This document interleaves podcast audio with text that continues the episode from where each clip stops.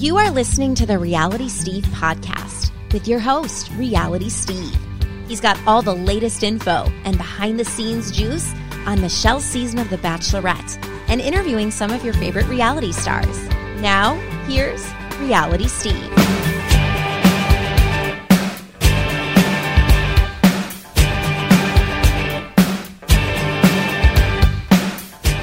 What's up, everybody? Welcome to podcast number 259. I'm your host, Reality Steve. Thank you all for tuning in. Good show for you this week. Kate Casey from the Reality Life podcast is on the show. Probably her fourth or fifth time. And the reason I wanted to have her on is because she had Jed Wyatt on her podcast last week, which was interesting to say the least. We dive into that for about the first 20 minutes of this podcast. So we'll get to that momentarily few things in Bachelor Nation I want to talk about. For those that don't follow on social media, I can only say you got to. Follow me on Twitter at Reality Steve. Follow me on Instagram at Reality Steve.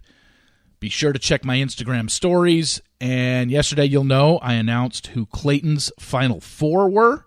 If you don't want to know, if you don't even know that Clayton's our next Bachelor, well, he is. And the final four has been established.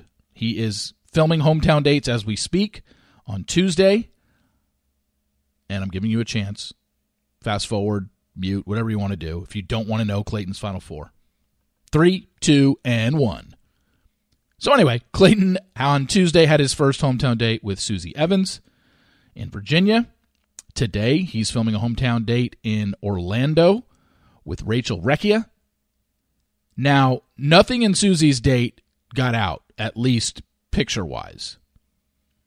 There were no pictures that got out publicly. I don't know what so I don't know what they did during the day, but he definitely had his date with Susie. Um, I know that he's in Orlando today because he was. It was told to me uh, that he was in Orlando last night at dinner. Somebody saw him at dinner, sent a, took a picture of him. I don't know if he knew they took a picture of him, but they did, and they sent it to me and they told me what restaurant it was at and whatnot. So he's definitely in Orlando, and that's where Rachel's parents are. So when I announced the Final Four yesterday, the only one I knew for sure in terms of the order it was happening was Susie. I know that Rachel and I know that um, Serene and Gabby are the other two. I just, knowing the way they film, if they start on the East Coast, that means they're usually going east to west. So, knowing that they were on the Eastern Coast with Susie in Virginia, okay, I don't know if it's actually the coast, but you know what I'm saying, the East Coast. I don't know if it's actually on the coast where they filmed. By the way, they filmed in. Her parents live in a town called. People in Virginia are probably going to laugh at me because I'm trying to pronounce this for the first time. I've seen the name out there. Po-?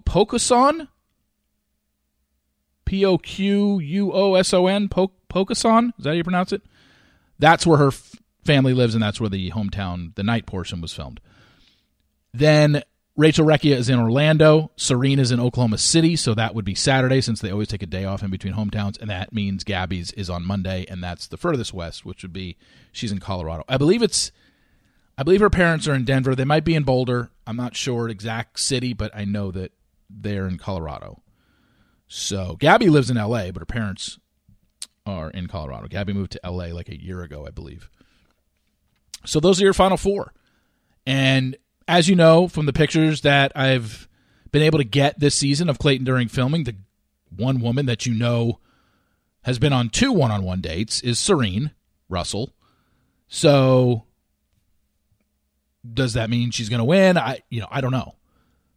But these four I guess when I found out based on stuff that I was hearing throughout the season, I'm not too surprised that these are the final four. I think about two weeks ago, I sent a DM to somebody who, um, who I've been talking about Clayton's spoilers with, and I said, "This is just my guess, but my final four hometowns is oh god, I got to pull it up again because I don't want to. I'm not going to lie to you. If I if I I don't think I got all four right. I said." My guess for Final Four. Um. Shit, I'm sorry. I should have had this out earlier. Uh. crap. I'm so sorry. I probably, probably shouldn't have done this. Probably, uh, maybe I'll edit this out. Maybe not. oh, gosh. I was just looking at this the other day. What did I, oh, here's my guess for the Final Four based on nothing, really. That's what I uh, told them. Gabby, this was with two weeks, this is about two weeks ago. Um, Gabby, Susie, Sarah, Serene. So you can replace Sarah with Rachel. And what they had written back was. I don't need to go into that. but yeah, I so I guess three of the four two weeks ago. Um, and I really was basing that on nothing, other than I knew that they were still they were still there. But yeah, those are their final four, and um, knowing that today's in Orlando, that only leaves two hometowns left, and one of the women lives in Oklahoma City, and one of them lives in Denver, or uh, family is there, Colorado. So I would think the next one is going to be Serene on Saturday, and then Gabby on Monday.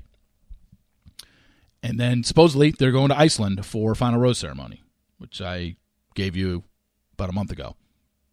So looks good.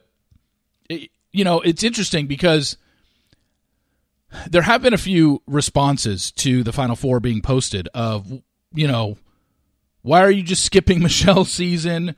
Who's the who who's the Final Four for Michelle's season? And I've told you, like, I don't know a lot about Michelle's season. If I knew the Final Four, I would have given it to you by now. I just don't know a lot about Michelle's season. You know the Final Two and you know who she's engaged to, yet people are begging for the Final Four. I'm like, do you really? I mean, you you know the winner and you know the second guy. Like, are you dying to know who finishes third and fourth?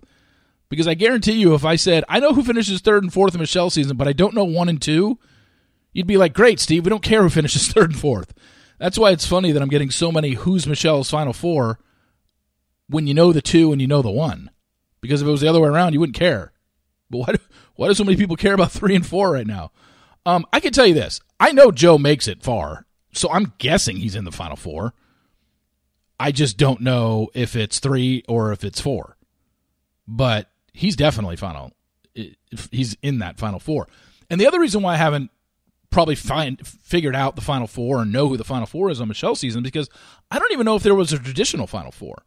As I said this on my live last week, just basing it off of the fact that the Delta variant took off right around the time that hometowns were supposed to happen during Michelle's season, which was around the end of August.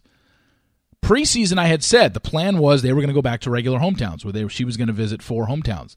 Well, based on knowing when the season ended, which was September 9th, and just backdating everything, and knowing that they take a day off in between each hometown date, I just don't think they went anywhere for hometowns. I don't think they went to the four hometowns. So, again, I think plans changed on the fly and families were brought to Minnesota because that's where they were when they got when all the rose ceremonies got down to f- four men. I don't think that there were four hometown dates. If there were, they did a hell of a job of covering them up because not one of them got out.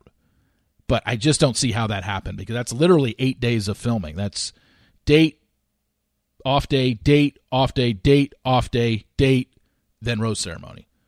So was that seven days? I, I, didn't have a week in there to go, knowing when they got down to Mexico and started filming overnights and final rose ceremony. So I, maybe I'm completely wrong, and there were hometown dates, but I don't believe there were in terms of traveling to hometown dates, like I had reported preseason. That's what that was the plan. Because when I reported preseason, that's when we were. There were a lot of places that were without masks, and then all of a sudden they went back to mask mandating and delta variant was really high. And you know remember beginning of august basically the whole month of august delta variant we were getting 150 175,000 deaths in the US or infection rate infections a day in the US when it when it had been down to 20 and 30,000 in like April and May. So it's probably why plans change and I didn't have a final four. So you know that Brandon is two you know she's engaged to Nate. Joe finishes in the final four. I just don't know if he went to Mexico and was number three. And you know, we'll just have to see. I mean, maybe I'll still. I mean, still got about four or five weeks before we get to that episode. Maybe I'll find out. I don't know. But that's where we're at with that. Um, and it's not like I'm just. It's just not on my um, you know, with Clayton season filming right now. It's just more on the forefront of important stuff that I need to get. Yes, Michelle's season is airing, but it's been over for two months and I haven't heard by now, so I'm not like actively going out and seeking. Hey, who's the final four when I've got two and one? It's just if I get it, great. If I don't, I'm not. I'm just not all that worked up about getting it. And I understand people want it, but I'm kind of scratching my head over why they're so hell bent on wanting to know who's three and four when if it were the other way around, they wouldn't care. So, one other thing that this came out yesterday, and I had no idea. It, I, I, had no idea. I hadn't even heard. Like, look, I pay attention to a lot of stuff going on in the media and TV and reality shows and dating reality shows and stuff like that. I had never heard. But for those that don't know, Joe Millionaire is being rebooted. It's already been shot. It's going to debut in January on Fox, regular Fox, big Fox. And the twist is it's two guys. One guy is worth $10 million and one guy isn't. And there's 20 women there or something like that. And same concept as when it debuted in 2001 or 2002. Tricking women into believing one guy's, well, the original show was only one bachelor suitor and they told him they told them he was worth 35 million dollars and he made 25 grand a year. And it was all about are you in it for love or are you in it for money? But that was at the advent of reality TV when that was just like a wild concept. Now they've basically done every possible thing you could do in reality television. Nothing can really shock you. So this one is just it's still Joe Millionaire, women competing for two men, but they know one of them is worth a lot and one of them isn't. So we'll see how it plays out. But for those that have followed me for a long time and have heard me in interviews talk about how my career got started, Joe Millionaire is the show that birthed Reality Steve. There would be no Reality Steve, I don't think, without Joe Millionaire back in 2001 or 2002 because I saw it. Fox was running it during NFL football, and I was like, this is crazy. And I know it doesn't sound crazy right now, but in 2001, that was a big deal that they were going to run a trick reality show and fool a bunch of women into falling for a guy they thought was worth a ton of money when he didn't have any money. So I was like, I got to watch this. And so I started watching it, and I was just, my jaw was on the floor back in 2002. Now it would just be like a snooze fest in terms of we've seen every kind of iteration of something that has to do with money and love and stuff like that. So I just started writing an email to three of my friends. At the end of each episode, I just jotted down notes, pretty much kind of like my column, bullet point stuff and I sent it to three of my friends, and they thought it was funny. And I just did. I just kept doing it every week because I was like, "This is. You, are you watching this? This is crazy. These women are falling for him, and they're they, they're thinking they're falling for him probably because he's got thirty five million dollars coming to him or whatever." And um, unbeknownst to me, they started forwarding it on to other people who then started being asking me and emailing me, "Hey, can I be part of your Joe Millionaire email list? I got your recap. I thought it was funny." And then that email list kept growing and growing and growing. Then Joe Millionaire ended, and the next dating show to show up on network TV was Trista's season of The Bachelorette. And I just started doing that, and the rest is history. And here I am 20 years later, still doing the same thing, except having spoilers to stuff. So, just crazy. I the, the fact that it's being rebooted, I'm like, I almost, you know, you know, I've collabed with Masked Singer and Alter Ego on Fox. I hope I can collab with them in January when this thing comes out and promote it because I'll definitely be watching. I'll definitely be doing some sort of I'll definitely talk about it. I don't know if I'll do an episode by episode recap, but I definitely want to talk about it and see if I can uh, you know collab with them because that's the show that started Reality Steve. And who knows if that show never came on, who knows if I'd even be doing this. So yeah, it's a little nostalgic and to see that today or see that. Uh, you know, I say today. I'm recording this Wednesday. It was pretty cool. I was like, wow, we've come full circle. Joe Millionaire, here we are, 20 years later. So looking forward to that. Anyway, Kate Casey is up with podcast number 259, and we've got a lot to talk about. First 20 minutes are basically about her interview with Jed. And then the next 20 minutes or so, we're talking Real Housewives stuff. And then the last 20 minutes or so, we talk about some documentaries that I think you guys would all enjoy. Two of them I hadn't heard until she told me about them on the podcast, and then one that I had watched a couple years ago, and I think you all should watch because it's really, really interesting. So, anyway, let's just get going. Podcast number 259. Here we go.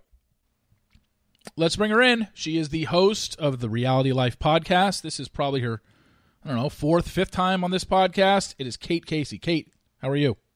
I love you. How are you? I'm great. And I wanted to bring you on because you had a very, very important guest in the Yes. Bachelor Nation world last week Yeah. By the name of Jed Wyatt. And Mm-hmm. I guess my first question to you is this How did you land Jed Wyatt? Because Jed is somebody that clearly we've all been wondering, dude, what the hell were you doing? I, right after Right. his season ended, he did go on at Mm-hmm. the time Rachel and Becca's podcast and explained himself. And then he basically shut up for a year.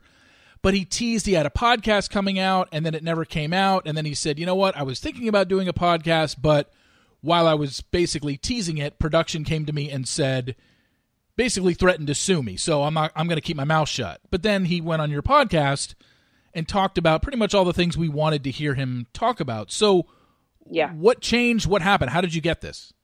Uh, I think that for a lot of reality TV contestants, they need time.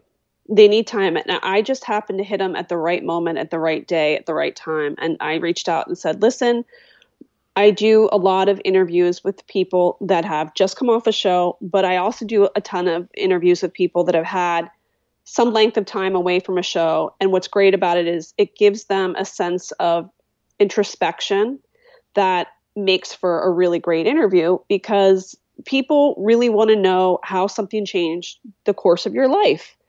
And I think this would be a great time for you to tell your story because you've been off the grid for a little bit and lived, you know, lived some life and and can look you know, behind your shoulder now. So why don't you come on? And he said, Yeah, I would love to. So it was just kind of great. And I really liked him a lot. And I do think that that interview would have been totally different a year ago. Yeah. I didn't, I didn't find him to be as angry. I think he has kind of had some time to just think about how did this add value to my life? What did I learn from it? And I, I- another thing that I, I, I kept thinking of is that he was on that show when he was 23 years old. He's only 25 now. And to, he, he had just been in school, he was working a bunch of odd jobs. He's just at that perfect time where you just leave school and you're kind of trying to figure out what you're going to do for your career and he took this opportunity to be on a TV show and didn't wasn't fully prepared for what it would entail. And I do feel like he feels like he was kind of spit out of a tornado. And now he's only still only 25 years old. So it just seems like a, a, heavy experience on one's mental health. Uh, but I think that the longer someone's away from it, they can kind of let go of the things that upset them and see how it helped their life. It, it's a short period in your life, but it, I think for these young contestants, it's it certainly is a very eye-opening experience and does so much to teach them about who they are and what they want. Well, I can certainly understand him when he says I felt like I was spit out of a tornado because essentially Yeah. that's what it is. Like this machine has been going on, you know, 42 seasons wherever we're at right now with with Michelle's season and then Clayton's season that's currently filming. You know, we're looking at 42 seasons. Like this whole show you can just picture it as a giant tornado. And every Right. season, just new people are thrown into it and then spit out of it. Like that's what this is. It's like, or you can call it like you know a train just going 100 miles an hour on the on the train tracks. That's what it is. It's just this is just a moving train, and every season, new people hop on and then they get spit right back out, and you're just thrown off the train.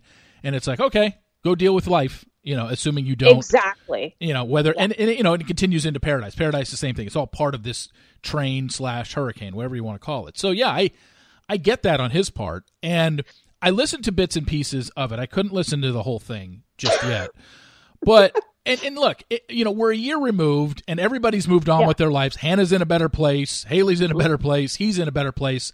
So you don't want to sit here and just browbeat him over every single thing that happened after the fact. And Right. honestly, when I, you know, Haley came on my podcast twice during that time, and Right. you know, listening to what he said on yours and listening to what Haley said, clearly, either there's, you know, the saying of there's two Well, can- sides can- and there's the, the truth is in the that middle. though? Yeah. Yeah, probably. But I do think like some of the things he said, I was like, yeah, uh, okay. If you're, first of all, all of these contestants are dating because y- it's ridiculous to ask if you're a part of this show, and I'm sure that they know this behind the scenes. It's ridiculous to ask young men in their 20s, okay, you're going to begin this casting process. And we both know how long that can take. Mhm. We don't want you to date anybody. And then you're going to go on a show where you're going to be one of 30 guys. Like in their minds, they're like, I don't even know if I'm going to be on the show. I don't know if I'm going to be cast in it. I'm going to go about my own my life. I don't even know if I'm going to like this person. So to date somebody does to me doesn't seem like that big of a deal, especially when we know now, 2 years later, that basically all these guys date other people in the run up to the show anyway. Or Okay, yeah, so that d- was date, number one. sla- date slash hooking up with someone. Clearly, yeah, because you don't want to Absolutely. you don't want to limit your options. Essentially, Now, no, I'm not trying to knock Haley, but I'm also kind of like, let's give this guy a little empathy because if you're dating someone kind of loosely and you say, by the way, I'm leaving for, I could be gone for seven weeks because I'm going to go on a show where I'm going to date a girl. That's probably the time where you go, he's really not that into me, and I should probably go on and date other people. If you're one of the girls that's like, I still think we're going to be in this like really, you know, really strong, devoted relationship. I, I think you got to be a little bit more realistic. I think that this is basically like a game show, and you know, you're throwing the dice on the table, and it is what it is. So I kind of like think that that's the other beauty of like someone co- doing an interview when they've been far away from a show. It's kind of ridiculous. I will say the one thing I did give him shit for was I'm like, listen, you said I love you to this girl. Of course she's going to be thinking something else. And he said, yeah, I just, I say that to everybody and I, I should never have said it, but I, I honestly just say I love you to everybody. I'm like, I don't know anybody in the entire world that just says I love you to everybody. I was like, that's kind of dumb. well, especially a girl that you're fucking. Like, come on, dude. you know, even best idea, but to his credit, he was like, that was, uh, that was a stupid thing. I should have never done that. Yeah. Okay. So here's here's the thing. I don't remember every detail because it was over a year ago now, and I don't Yeah. remember every detail that Haley told me. Um. So, but to play devil's advocate to what he said and kind of Sure. of what you said about that, if I remember correctly, and I, and I I think I'm kind of paraphrasing here for Haley, but basically what she said was because I asked her the same thing Yeah. because that was the biggest thing coming up at the time. Like, if you had a boyfriend, why would you let him go on a show where the end result is possibly getting engaged to somebody? And it was kind of, kind of what your answer was, which was, hey, it, it, was almost like he didn't take the show seriously. I don't think Jed was very familiar with it. And he didn't. That's what he. That was the craziest thing. He's like, I barely watched the show. I didn't even know much about it, and I, which cracks me up because if you're a real housewife and you go on the show and you never studied or watched it, I'm like, what? That's like taking a job that you never did any research on the the company. Yeah. But he truly did not, and. I, I I don't know if he's the I think straight men on these shows are ding dongs and they're like all right dude whatever like he uh, he's just like playing his guitar, trying to get a job here and there. Done. He was doing personal training, and somebody reached out to him in the DMs, and they were like, "Hey, would you be interested in the show?" And he's like, "Okay." And then it's like months and months of dragging on. He's like, "I don't even think they want me," and he's just going about his life. He was like a ding dong about it. He was a 23 year old. You can't forget that. So then he goes on the show. And he's like, in basically, it's almost like a social experiment. And in the confines of it, you're like, yeah, I do like this girl. I mean, they bonded because they were both from the South. He doesn't really spend that much time with her, but the time that he did spend with her, he's like, yeah, I was totally into her. And then it's like you get engaged. You're, you're like, okay. Then you get off the show. Again, he's 23 years old, which is bananas. But then he kind of alludes to, like, I wasn't confident enough in myself and and didn't understand the power that I had because I allowed the system to tell me like what I should do.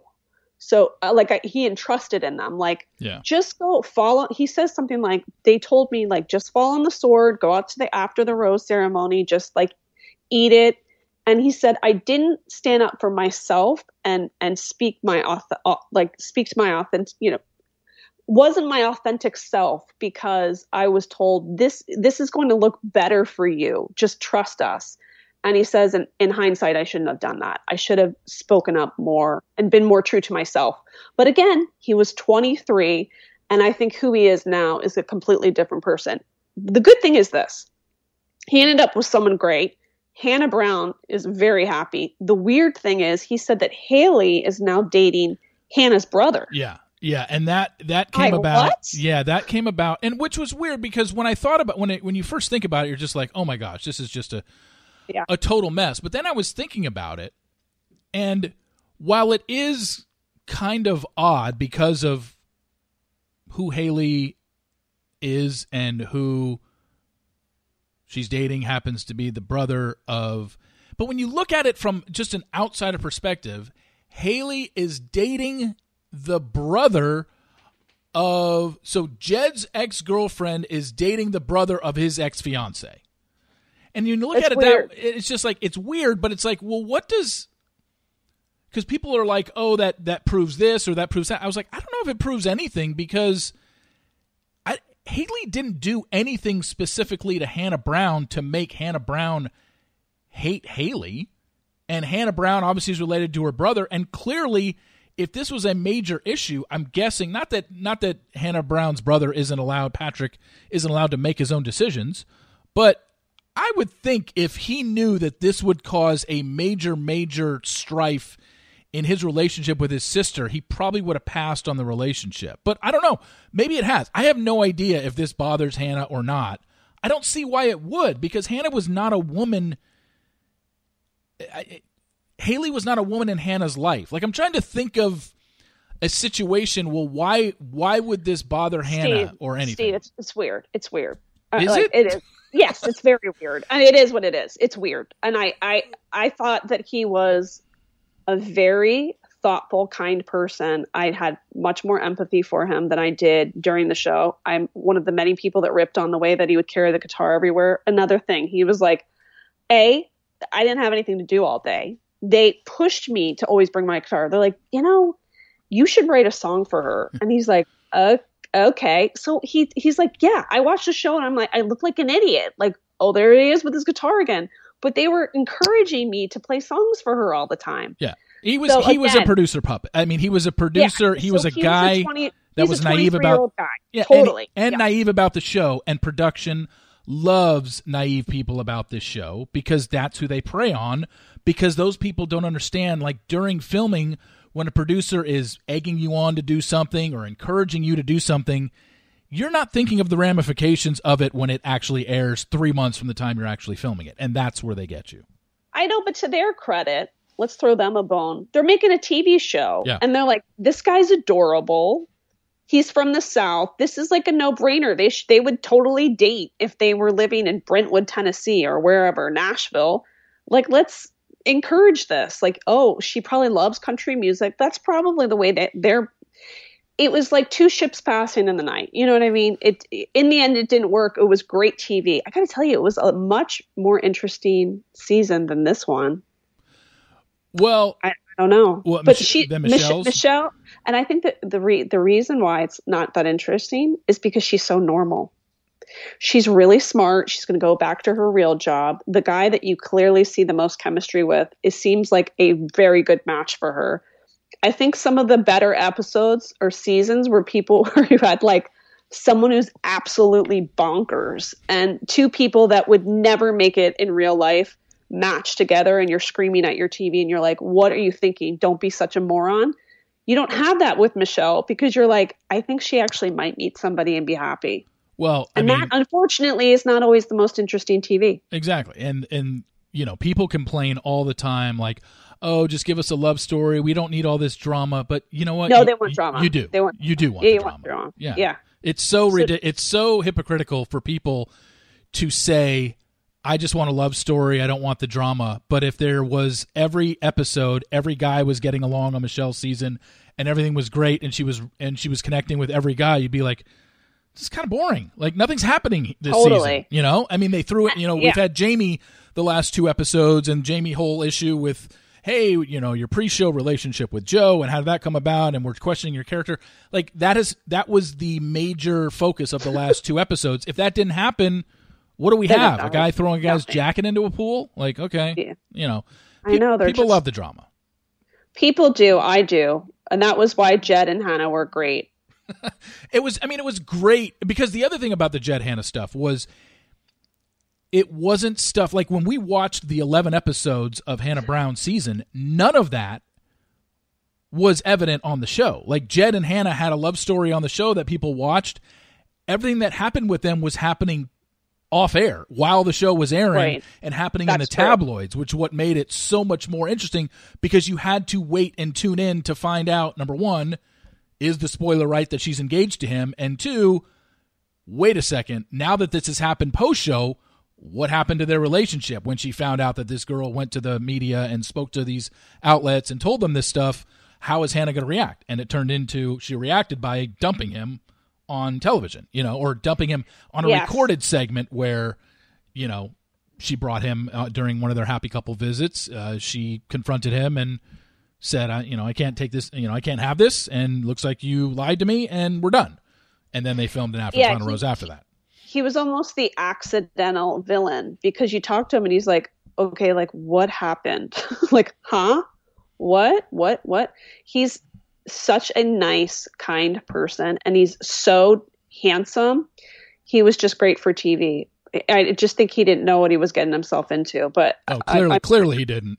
happy to tell you, he's very happy and and doing very very well. Yeah, I mean, good for him that he found somebody, yeah. and you know, like you said, it's all worked out for everybody in the end. So to rehash it and browbeat a guy over something he did a year and a half ago, it's like okay. Well, yeah, when he was twenty three. Yeah, I, exactly. Do, do, I agree with it? No. He should he should he have used the word love and sent love notes to her and told her to wait for him and he'd be back after the show ended and he and to wait for him while he went and did the show? Probably not. They were both at fault for that, I think. Um, but yeah, it just it's almost like I I think the reason why everyone was so curious about Jed was because he had said, "I want to talk." Yeah.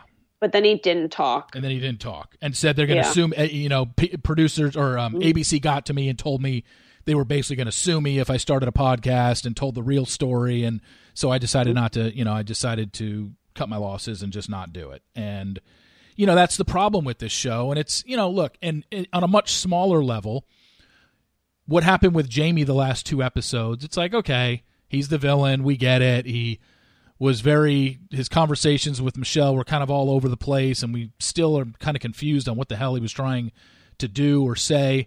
But then he takes to his Instagram stories and last night and says, "You know, I wish I could tell you guys the true story, but I signed a contract so I can't."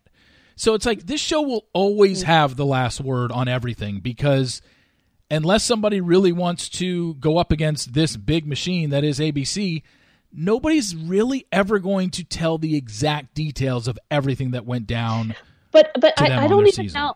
I don't know. Sometimes there's this assumption that maybe it's super juicy. Maybe it's just not that juicy. Like I'm gonna really, I'm gonna blow the lid open, and then then you find out, and you're like, that's well, that's kind of TV, isn't it? Yeah, I mean, I think that's the thing, especially with Jamie on something that's so small. Like Jamie didn't yeah didn't utter a racial slur. He didn't like call Michelle names. He he you know, he questioned her character because of a pre-show relationship she may have had with Joe, but then put it on the other guys. It's like, okay, we've seen villains like that yeah. before that you know, act one way around the lead and and he was oh, he was also very cocky about, "Oh, we have a great relationship and I don't I don't really need this rose and I'm above this show and stuff like that." It's just like, okay, he, he's such a he's such a lower scale villain than someone like Jed because yeah. one, Jamie lasted three episodes and he wasn't the guy that gets engaged at the end. Like there's there's definitely levels, and I think people tend to forget that that while Jamie is the most quote unquote hated guy this season and everybody's got their thoughts on him from the last two episodes, it's like okay, he's gone. He lasted three episodes. Like who cares now? Like Right. whatever.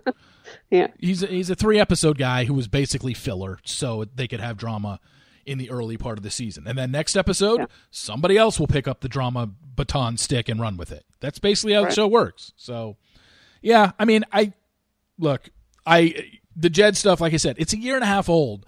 So while it is interesting, when everybody's moved on, it's almost like you know, you know, good for everybody. And things were done mm. wrong, things were said wrong. They could have been handled differently, but they weren't. Can't go back and change Well, time. I, I I do think also I do think that going back and interviewing them though, what is interesting is that more reality stars, and I've I've experienced this with my own show, is that I'm glad that they're talking more about the mental health toll that it takes, not just being on a show, but what happens in the aftermath. Like I've interviewed people from the real world who have said, you know, I'm famous. I was famous, but I was not successful. So I, I everybody knew who I was, but I couldn't get a job or the way that I, I had a housewife say, I became addicted to fame. I was so upset when I was let go of the show because I had become so reliant on the likes and comments and the DMs from strangers. yeah. And even Ben, Higgins came forward and said, I, I'm going through a period of time where I'm feeling a little bit lost because I think he had become so consumed by the show and reliant on the feedback that he maybe had lost himself for a little bit. And I think it's really fantastic that they're all coming forward and doing that because they're cracking the door open for other people to say, you know, there are things that were great about being on television, but there are things that really I suffered from for some time. And I think that that it it normalizes it for the people that come off the shows and are still in the throes of it.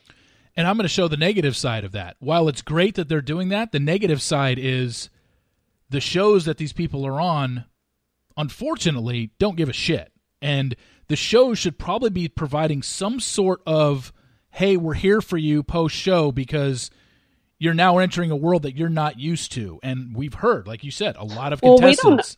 I, I we don't know if they may. Well, They- I know The Bachelor Not maybe it. not I'm maybe not every show, but Yeah. I, I I think that that's probably something that they're ap- absolutely considering because there are just too many people that now come forward and say that. Yeah. No, and and you, you know, you said Um, Yeah. you talked to it with uh, housewife people. I know for a fact there's contestants in Bachelor Nation that are one thousand percent addicted to the likes and the comments, and Yeah. the second they get negative, you know, for Mm-hmm. for the hundreds of love that they get, they focus on the two or three people that made a comment about how their hair looked or how they dressed or how they wore their makeup, and it brings down their whole day. And it's just like if they're focusing on that, it clearly shows how much they care about what other people say. And I know the Bachelor franchise does not provide help post show, and I think that's what they kind of they really need to because it's starting to get really bad. I call the fan base it's it's toxic toxic Bachelor Nation now because all they do is try and Google stuff and find as many things possible in your past that they can bring up about things that you've done and things that you've said, and they're just looking now.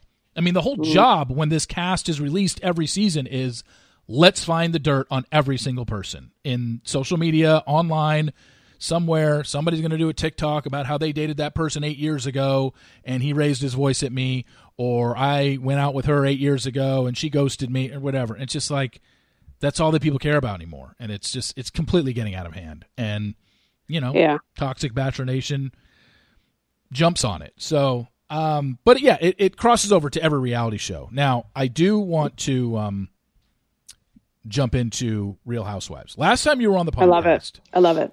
Yeah. I told you we had this whole thing where I was like, okay, Kate, I've never seen an episode of Real Housewives of any season, well, outside of Dallas because I live here, but I even Yeah. stopped watching Dallas uh, season three.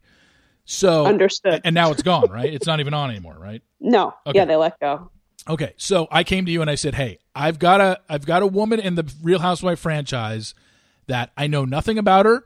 I've never watched her on the show, but having you know reading all the entertainment sites every day, I I know who she is. I know who her husband is, and I just think she's hot. And that was really it. Like that was all it. And that was Melissa Gorga, right? Gor- Gorga. Gorga. Gorga. Yes. And I was like, okay. And I and, and you gave me the whole rundown of her backstory. I knew nothing about her other than what she looked like because I went on her Instagram and had seen her in Us Weekly and all those magazines. So I have a new one, and it's not this, Okay. and this isn't Oh, this isn't a I think she's hot. This is just I don't know the full story, and I'm kind of fascinated by the little that I do know, and that's Okay. Erika Jayne. Oh my god, I am so glad you asked. What is okay? I like, This I know that she was on Dance with the Stars because I used to watch that show.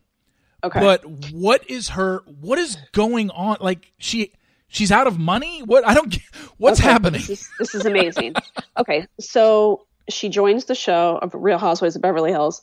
N- nobody outside of people who work in the legal industry, which included myself, because I used to work in the legal industry, knew who she was.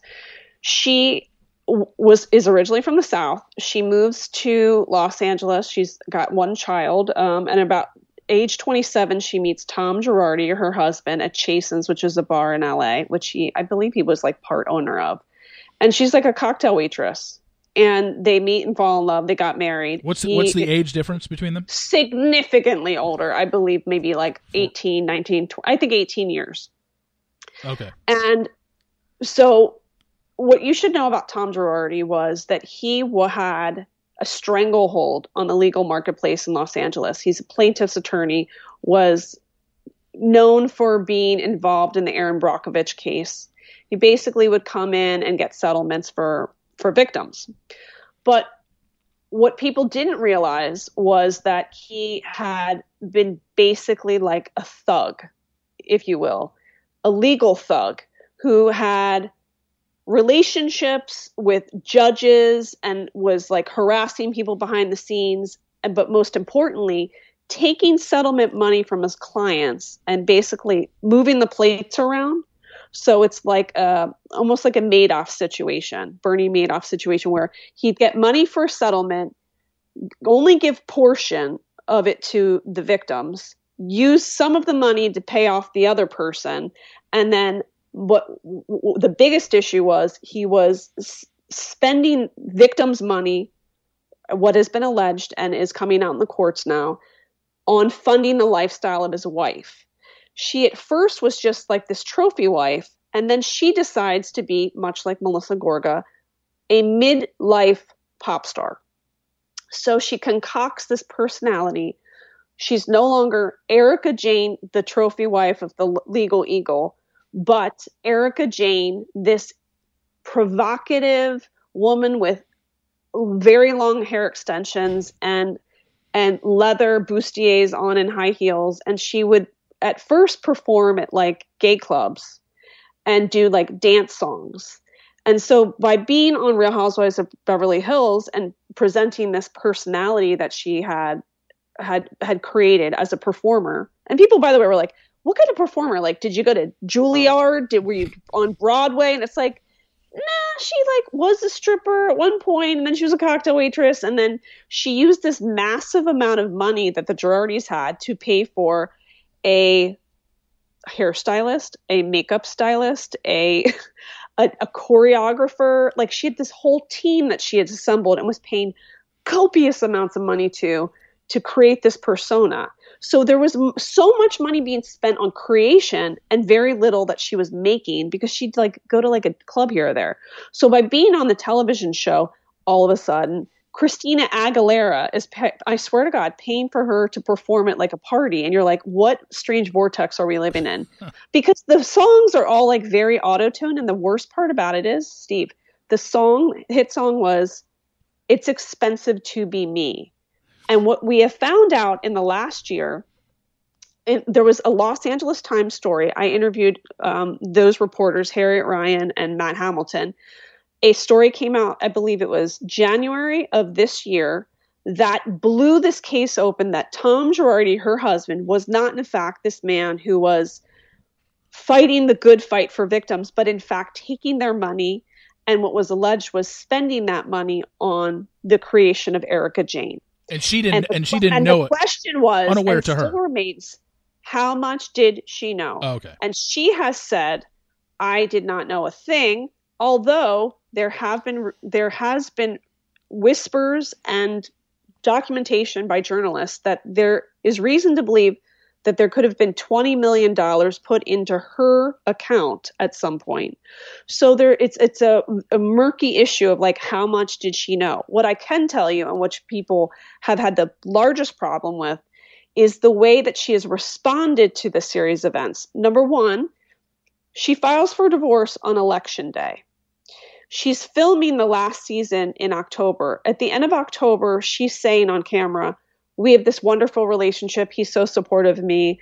God, I love him so much. And then, like five days later, she mysteriously files for divorce, asks for privacy, and then says, like two days later in filming, like, it actually was awful and he was cheating on me. And people were on the show were like, wait a minute, you just said that like he's the love of your life. Like, what happened? And so this is all lining up. No, the I'm sorry, the Los Angeles Times report, uh, article came out in November. So then the cast members on screen are like, okay, now there's this Los Angeles Times article and it says that your husband's a total con artist. There's all this money that's missing. How much did you know? And every time they ask her about on camera, she blows a lid. She screams at them. And she said she fumbles with her words sometimes. So the viewers this season, it's been like you almost feel like you're watching like a Dateline of 48 Hours Mystery, where you're like, well, wait a minute, you just said that, but that doesn't add up. Like she tells this one story about she's suggesting now that he had cognitive issues that have been going on for so many years. And it's like, is she saying that because she's trying to protect him in, in some way? She tells the story like, well, he did drive off the cliff that one time and was unconscious for 12 hours. And people are laughing about it. They're like, there's no police record of it. He he was unconscious for 12 hours. Like what? Oh, but I didn't want them to operate on him because of his dementia. They're like, wait, dementia? Like, what are you talking about? So it's been a highly interesting season.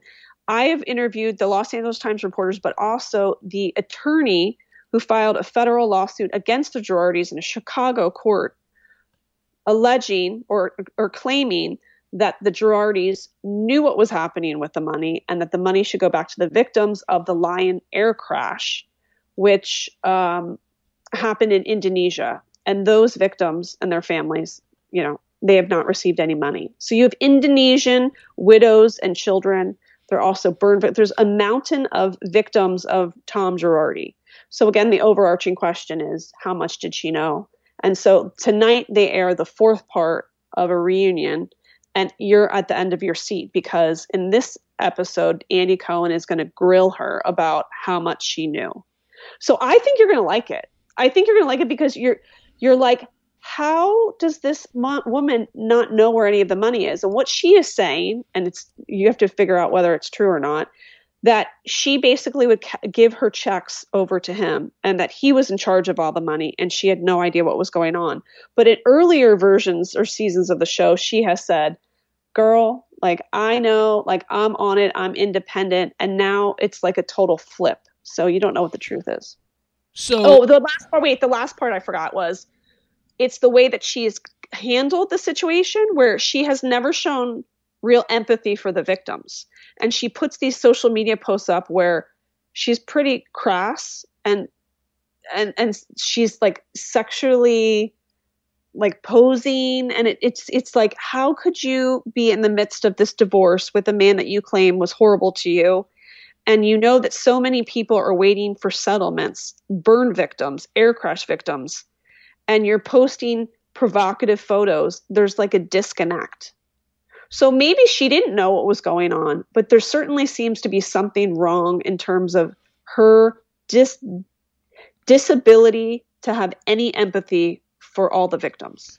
So I could be not remembering this correctly, but I thought I saw within the last couple weeks some sort of headline where she said I've got no money. I, I get my clothes from TJ Maxx now, or something like that. Is that no? You saw a photo of her in TJ Maxx, and that seemed to be pretty absurd because she's still living in a ten thousand dollar rental with baccarat candlestick holders, and still is filming a show. They already started filming the next season, so you can see pictures out where she's in full luxury she claims she hmm. divorced him. She pulled up a divorce uh, a, a, a truck into the, to the to the house, dropped him off at work, go back, went back to the house, packed as much shit as she could into a truck, and then goes to a ten thousand dollar a month rental. And she's saying, "I don't have any money. I have all these lawsuits heading my way." But then she's still in like her makeup. She's got a full makeup and hair team still. That was the other thing. Like during the season, you ha- see her cry and say, "This is so stressful. Stressful. I can't believe what's been happening. Like, how could people say that I knew?" And then, like the the camera will pan back, and she has this full makeups and hair and squad and assistants, and you're like, "What parallel universe are we all living in?" So every you're, it's like one of those shows where you're screaming at the TV. It's crazy. And to, so tonight is the last the last episode part of, of the, reunion of the show. reunion of the pre of the previous season. They've already started filming the next one. Yes, and and mm. you are like on the edge of your seat because Andy's like, okay, w- what about the twenty million dollars into your uh, account? Like, where's that money? And how much did you know? And what was happening? And he just like goes for it, guns for her. And I think that yeah, the people are really excited for it. By the way, you need to start watching because they already are filming this one. And just last week, so in part three of the reunion on a Wednesday, they do the reunion, and Andy's asking them about showing all that they have on camera. You know, they're like, here's my closet, here are all my bags, here's all my jewelry. That night, last uh, last week, in the evening, I wake up. Daily Mail has a whole article that one of the other cast members, robbers broke into her house in Encino, three armed guys, and threatened to kill her and ransacked the house for 20 minutes while her children were sleeping. And you're like, I don't know. These housewives cannot be showing, like, that's such an easy target when they're bragging about all the things that they have. Yeah. I'm like, do do people who have an enormous amount of money do they do that probably not it lets like kim kardashian after that burglary she said i don't i i don't even keep any of my nice things in my home anymore it's like in a separate facility because she's just so conscious of being a target. So I think anyway, it's I like unscripted TV because it's like constantly like a social experiment that you get to watch and you're like a cultural anthropologist watching from afar and I think if you tend to enjoy shows like that for that way, that way, then you'll really find Beverly Hills Housewives to be endlessly fascinating. So where is Tom? Is he in prison? Is he in jail? Oh, so he is living in a facility However, people that are that are investigative journalists, because you think Bachelor Nation people are investigative, the Housewives world they are investigative. I don't think he's actually living there. I think they did like a photo op because no one who works there seems to have any record of this guy. And then here's the other thing: he has been filmed outside of the facility, and the TMZ is asking him questions, and he's sort of fumbling through answers. But I've also heard audio where he seems to be very cognizant and and menacing. And the attorney that I interviewed said that he received phone calls from Tom Girardi basically threatening him to drop the lawsuit and he could um, give him money in return. And they do not sound like somebody that has cognitive issues. So there's a real question of the validity of any of these claims. But Erika and Tom assuming, like you said, next season has already started filming. They're not filming stuff together. They're definitely broken up, or oh, are they no, secretly still oh. seeing each other? Well, then she, but she fumbled in one scene this season where she says that he calls her every day. But then later, when they ask her about it, she's like, I got to go a second. And then she goes into a bathroom and you can hear her crying in the bathroom. And you're like, is she upset because she's under stressful situations or did she just slip up and she should not have said because the question is was this a sham divorce did she get divorced because she's protecting him or did she find out the money's gone and she's like i gotta go and as if he if he's still in communication with her is it because they want to make sure they're on the same page it's like all these questions okay. that you're like so what's going on so to wrap this particular part of the podcast up and this whole Beverly Hills Housewives part of it up. Right. In your opinion, based on everything that you know and the context that you have in the housewives industry, what do you think is going on? I'm inclined to believe that there must have been some communication that he had with her in the days or moments before she filed where he had said the walls are closing in on us and save yourself because it seems to me, and this is all speculation and purely as an armchair psychologist, and having interviewed the Los Angeles Times reporters and the attorney and being so deep into this that she still seems to protect him in some sort of way. It's like she alludes to, well, he did have affairs, but the affairs were years ago, and you seem to still stay married to him. Were you with him for love or were you with him for money? So, the, like, if you if you divorced him because he was a cheater, you knew that 10 years ago. Why on election day and when the Los Angeles Times report was just about to come out? It, it, it see, it's a very hard, hard to believe that she didn't know something. I just don't know how much she knew. Okay. Fascinating stuff, I tell you. Um, it, it is. It's really fascinating. Yeah, no, I, I hear from people who talk about this and they they say that Real Housewives of Beverly Hills this last season is like the best thing going on television best. right now. I'm like, come on, it's best. Real Housewives, and they're like, no, this no, no, is no, this is this is You're good drama. I'm very I'm very confident. And now there are two other things that I told you earlier that I want you to watch. Are you going to watch them? Well, I'm going to go over those with you right now. Um, you're big on you're big on documentaries. Like I said, I'm yes. I'm finishing up Squid Game as we speak. I got two episodes left. And so that's what I'm on right now and then you know, it's on to whatever. I I, I don't know what's next on my list. But uh, you're big into documentaries and you told me about two documentaries that now have piqued my interest. Yes. One of them is a series and one of them is a one-off or are they both one-offs? There, one's a series and one is a one-off, so you can get a little bit of both. Okay. And and you can. So if you just want like a one-hit wonder, you're going to go for CNN documentary has the Lost Sons. So here's the story on the Lost Sons. A baby is born in a Chicago hospital in June of 1964. His name's Paul Fronczak. Dora Fronczak is his mother. She's in the hospital room. She's holding the baby. A woman dressed as a nurse comes in and she says, The doctor needs to t- do some more tests. She hands her baby to this woman. The woman walks out the door and out of the hospital. It was the largest manhunt in Chicago history, all over the papers. And the reason that now in hospitals, when babies are born, they have code pink, the security with the bracelets. Yeah. Because this woman disappeared and no one know, knew what happened to the baby. Well, a year later, and and Paul, the baby, was never given a footprint, footprint handprint, and the blood taken because the baby had just been born. So a year later, a boy is found outside of a shopping center in Newark, New Jersey, in a stroller, and he's got a black and blue mark on his face. And the police officer there uh, remem- remember the Paul Fronczak case, contacts the Chicago office of the FBI and says, There's a child here and it might be Paul. So the Fronczaks see a picture of the baby. They drive out to Newark. They meet the child and they say, We think this is our son. So the child goes home with them. When he's nine years old, he he uh, finds a box behind a couch and it's got clippings about a boy that was found who was kidnapped. And he goes to his mother and asks her, "Is this me?" And she says, "Don't ever ask me about it again." And he doesn't. So when he's in his tw- early 20s, and by the way, he doesn't look anything like anybody else in the family. He gets a DNA test. His parents begrudgingly agree to it. They beg him not to find out the results. They get the results. He's not the baby. He's not them. He's not their child. So the whole documentary is A, what happened to the real Paul Fronczak baby? Where is he? What happened to him? And the other question is, who who's this guy? Yeah. Yeah.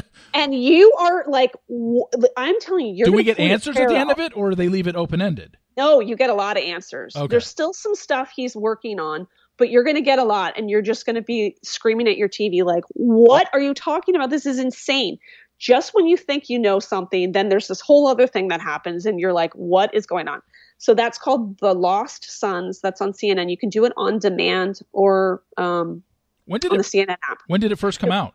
two weeks ago. And by the way, I interviewed Paul Fronczak. So you can watch that and then listen to my interview with Paul. Oh, the nice. Other, the, the other docu series is called The Way Down. W A Way Down. It's based on it's this docu series about this woman named Gwen Shamblin. You've probably seen pictures of her. She's got wildly teased hair, an itty bitty woman with a lot of makeup on, almost like a Tammy Faye. Okay. So Gwen Shamblin became famous. She was this author who had this whole idea of pivoting away from the refrigerator and instead to God. So pray away the pounds. And she started to have these little uh, groups that uh, would pop up all over the in the 1980s. She started going on TV all the time, she got this following. She developed a church in Brentwood, Tennessee. She was married and had two kids. She gets rid of the first husband because he's not on brand because he's, for lack of a better term, fat. And she's all about like being skinny, skinny, skinny. So she she meets this guy who was from Newport Beach, California, and was an actor, and then had decided midlife that he wants to be a country music star. I mean, he's like a lost guy. And then he meets her, and she's like bonus. So she divorces the first husband, marries this guy, and he takes on the role of like the husband of the church. So this church that still is in Brentwood, Tennessee, it's called the Fellowship Chapel. Basically, Gwen would tell the parishioners how to conduct their lives, how they should be in their marriages, how they should raise children, what to eat. They're all reliant on her. And she's amassed this like following what ha- the crazy thing is HBO was already filming a docu series about her because she's so fascinating and bizarre. And in May of this year, she and her husband, her son-in-law, and two couples in the church all died in a plane crash. They were on their way to a Trump rally in May and the plane crashed and they died. So you can watch a, like three episodes of it, and they're they're finishing up the last two episodes because it put it like a, you know, a, a kink in their chain when yeah. they died in the plane crash. So I'm telling you're going to be like, this is crazy. So uh, th- listen, here's the net net. You've got a lot of homework to do. Yeah. You've got Real Housewives of Beverly Hills to watch. You're just you don't need to watch all the other seasons. You're going to jump into the last season and just power through it. It's so good. Then you're going to watch The Way Down on HBO Max, HBO, HBO Max. Then you're going to watch CNN's The Lost Sons, and you have so much material to watch. Well, when you told me that, when you mentioned, and I know this isn't the same guy, but when you mentioned that uh, this woman found herself a man in Huntington uh, in Newport Beach, I'm like, Newport Beach. is this is this Dirty John? Did but well, I was like, Dirty John's dead. Oh my god! By the way, do you know do you know I ran into her at outside the grocery store in Newport Beach like three weeks ago? Deborah Newell. Oh, you did. Oh, you- yeah, she was like, "Hey, Kate, what's up?" She was with the daughter from Dirty John, who was not happy with what happened and didn't really want to partake in it. Um, yeah, she's like dating and happy, and yeah, but that happened. That murder happened about a half a mile down the street from me. Wow, you're Isn't like right, crazy. You're like right in the center of things there, Kate. My gosh, I know, I know. It's crazy. No, you've built up some. You've built up some great contacts in that, especially in the Real Housewives world. But um, you know, the guests that you've had on, the guests you've been able to get on, has been outstanding well, I'm, stuff. I'm always interested in the unscripted umbrella. So that's reality shows, documentaries, and docu series. So when people listen to my show, um, I have all kinds of guests. I'm, I'm, I interviewed, for example, Amanda Knox. I've had the uh, Tiger Woods biographer talk about the Tiger Woods uh, documentary. It's always different, but most importantly, I'm always looking for really interesting things for people to watch. So I'm every episode, I'm like, okay, these are three things you got to watch this week. Well, there was one documentary I watched last summer that I totally got hooked on. And it was, was it? it was only two episodes, and I'm sure you saw it on HBO. I Love You Now Die. So I did cover that, and I had you a did. child psycho- I had a child psychologist come on and talk about it. That one, I'm still trying to unpack that one. And now she is a really good director. She just did that Britney Spears documentary on Netflix. Her name's Erin Lee Carr. She's really good. But if you liked I Love You Now Die, you should also watch. I believe she did the same. Uh, this as well. It's on HBO. It's called Who Killed Garrett Phillips. Yeah, it came on, it came on right a after I Love You Now Die. Yeah. Yes, that one's really good too. Yeah, she's a really good director, and she's really young too. For for those of you that don't remember, you probably remember the story. You probably don't know the documentary by the title "I Love You Now Die." You probably remember hearing in the news about a child, uh, a teenager, mm-hmm. 18, 19 years old, I think he was, that died because his girlfriend at the time what was the story? Um, told him so, to, told him to kill himself over text. Yes. So they weren't even really boyfriend girlfriend. It was like it was a very weird relationship. It was a very odd relationship, and yeah. they were texting all the time. And I mean, the amount of text messages that they brought into the court in the court were just pages and pages. And he had mental health issues and she had mental health issues. And at one point in their text chains, he says, I'm at a point now, I just think I should kill myself. And she says, You should do it. Yeah.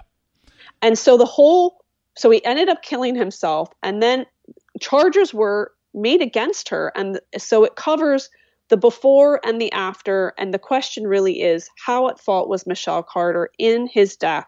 Because of the text messages. And it's a and it's a fascinating it's documentary. It is. It's awesome because yeah. the best part about the documentary is how many of the text conversations between Michelle and the boy who killed himself. I forget his name. I'm sorry because it's been a year and a half since I watched it, maybe yeah. two. Um, it shows you on the screen their conversations that they had, including the night that he did kill himself, and so it brings up this question if you're not there and you don't and someone tells you I want to kill themselves to you mm-hmm. and you do nothing about it, in fact encourage it, are you now liable? It's it's a fascinating look because I guarantee there's people that will look at that on the outside and be like, "No, of course she's not liable." And then you watch that documentary and you're like, "You know what? She she she's definitely guilty of something." Like I think that's the yeah. way I came out of it. She's guilty of something. I don't know what because I'm not a legal expert, but she was definitely at fault for not doing anything. Well, then also you hear. Well, by the way, after he died, she almost took took glee. Yes. There is there is some sort of like element of that Bachelor Nation housewives like yeah. likes comments attention where she took glee in being associated with him because it was like he was oh you were his best friend like give us access to information about him and she would go to these fundraisers and like to be the center of attention. Yeah. But also, then you hear about her personal history and then you're empathetic to her and thinking there there are severe mental health issues at play. And was it two kids who were not being monitored by parents in in, a, in an emotionally inappropriate relationship? Yeah, uh, if for those of you you can still get it, I'm sure you can pull it up on demand. It's oh, you can. Yeah, yeah, you can. Yeah, it's called "I Love You Now Die: The Commonwealth versus Michelle Carter," and it's a. I don't want to give away the ending and where we're at and what the conviction was and all that. If she got off, if she was, mm-hmm. you just need to watch it, and then after you watch it, then Google stuff about, hey, what's happened since? Because stuff has happened yes. since that documentary um, has come out. But it is it is only two parts. I think each part is an hour and a half, and it is it was some of the best stuff. And I remember watching it, and at the end of the second part, I looked to see who the director was, and I DM'd her at the time. I think it was the woman you mentioned. I, I yeah, I DM'd, Erin Lee Carr. I think that was her. Okay, I can't remember. I have to go back and look at my DMs. But I was like, I want to talk to the person who put this together because I was so, so in, uh, enthralled by it. And um, she doesn't they, do any interviews. Yeah, they She's were busy. Really she, she, said, "I." Um, she goes, "I'm working on another project right now. Reach back to me in three months." I did. Never, never responded, and I'm like, okay, now it's kind of like I wanted to have her on to promote this documentary that had just been released, and then you know if you bring her on six months later, it's like okay, it's still a great documentary, but I don't know. Um, I think that documentarians are so into their projects that they are it's they're the most single focused people and they're also the they don't like attention. They're pure or purely about their art. Mm-hmm. And so sometimes it's tricky getting some of the documentarians to do interviews, but one of the best interviews I've ever done was with the the, these two brothers, the Naudet brothers, they did the 9 11 documentary, the one that showed the actual plane going into the second building. They were embedded with a fire department in, in New York City on 9 11. And so that documentary that they made was aired on the year anniversary on CBS and had the most watched, that's the most watched documentary in the history. And so then years later, they made a documentary called Paris Attacks about the French attacks in November um, of a few years ago, where that was the night of the, the shooting at the Bataclan Theater. And anyway, those two, the ju- the hoops I had to jump through to find those two was insane. It's because the documentarians are just intensely private, very focused people, and they are so much about their work that they don't even think about publicity, which yeah. is so different than other people in that unscripted space. So if you learn nothing in it at all from this podcast, just know that there's three documentaries we Yes. would like you to watch. Number one, Yeah. on CNN called The, Lost Sons. The Lost Sons. Yep. On HBO Max, it is The Way Down. The Way Down, and then on demand. HBO. On demand, I'm sure you can pull it up. It- it- I I watched it on HBO when it came out, but I'm sure it's on demand. It's on demand. It is on demand. I love you now, die. I love and then I love you now, die yeah, with the the Commonwealth versus Michelle Carter, and that's the So one good. with uh, with the two teenagers. That um, it's just it's so good because so good. when you're watching it also as well and seeing all the text conversations between them pop up on screen that they were able to get access to. I think I even reached out to one of the guys that was one of the main interviewees that they had on that show. And I reached out to him and he's like, "Hey man, Oh. um just just not doing any interviews, sorry." And yeah, he must be the the mental health toll that that case must have taken on all of the people in that orbit must be immense. Yeah, I really wanted to to dive into that and talk to people associated with that documentary, and then got no, you know, basically a no from the director and a no from one of the main figures of that show, uh, from from one of the main people that they interviewed, who was a reporter on it, and I was just, I was just like, okay, well, I guess, I guess I'll just let it go, but um, I can't stress enough what a great documentary it was, and it really gets you to think because, especially now in this age of social media um, that we're in, like this would never would have happened when I was growing up as a teenager if I had a, you know, because we wouldn't text each I other. know. This is such a thing now to where, yeah, you take a text from somebody that, you know, you can't tell tone and mood in texts, and sometimes words are just like, wait, are they joking or are they serious? And Yeah. and that's kind of the way Michelle's lawyers took it. Was like, you know, well, you don't know. He, you know, he's always said some weird things on text. So how was she supposed to know that he he was being serious this time? Because he's always threatened to kill himself. And it's just like, yeah, but she still did nothing. You know, she and if, if not only did she do nothing, she encouraged it and Yeah. said, you know, why don't you do it? And yeah, you think you should kill it. Tonight's the night, and you know, she just kind of went along with it. And Oh, it's just so gut wrenching. It just oh yeah, and great, great documentary. So, again, Kate, thank you so much uh, Thank for coming you. on. I appreciate it. so. Um, another great talk, and uh, we will definitely bring you on again in the future. Maybe when the next season of Beverly Hills wraps up, we'll bring you up to we'll bring you Oh on to talk about everything that happened with Erika Jayne. Well, first off, when when when is that season? I know you said it's filming now. So when would Beverly Hills, Real Housewives of Beverly Hills, the next season start airing? April ish, May. I bet you that will because I think people were so in, like just entranced by the season that they're going to speed it up. And I want you and I, anybody who's listening who dives into that show who's never watched it before, just please send me a note and tell me what you think. I'm dying to know what people think. If you've never watched that show, I'm dying to know what you think about this season. Okay, so not knowing anything and other than what you Yeah. explained to me on the podcast tonight, if I watch the part four of the reunion show tonight, or at some point record it and watch Yeah. it, I, I, I, you think it'll be, I- I'll be able to get caught up and I'll have an idea. Oh my God, yes. You have yeah, watch this because they'll go back and they'll show you archival footage. So then you'll you'll know like, oh, okay, this is when he was on the show before. He didn't appear that much on the show actually. So you'll actually they'll show flashbacks, so you'll get a get good sense of it. Okay. So start at episode one of this season. I think it's season eleven, and then this last season, and just watch all the episodes, and then watch the re the reunions, and you're going to be so set.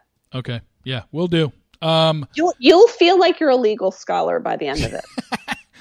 I hope so. Um, I, I'll definitely, I'll, I'll set it to record if I remind, if I remind myself, I will, I will set it to record. I won't probably won't watch it tonight, but I will watch it at some point and and Good. see what I think. So, Kate, thank you so much. You're the best. Thank you. Bye. Bye. Thank you so much to Kate for coming on. Really appreciate that. Always a great talk with her. At the end there, three documentaries. I've only seen one of them, but I highly suggest it if you haven't seen it. It's on demand somewhere. It's called I Love You Now Die.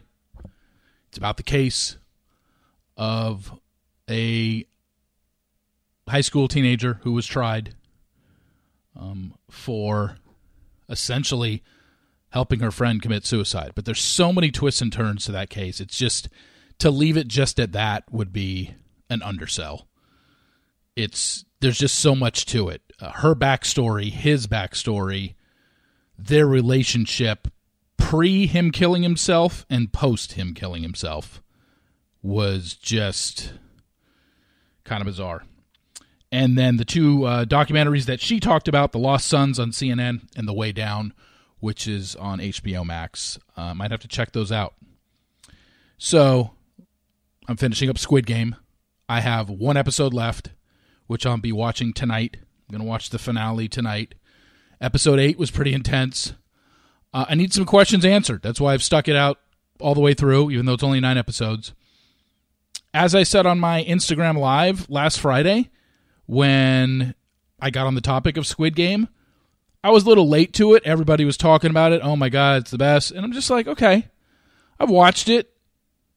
I don't expect the finale tonight to blow me away to where I've changed my whole opinion about the show because I do feel it's slow moving at times. It's just odd and different.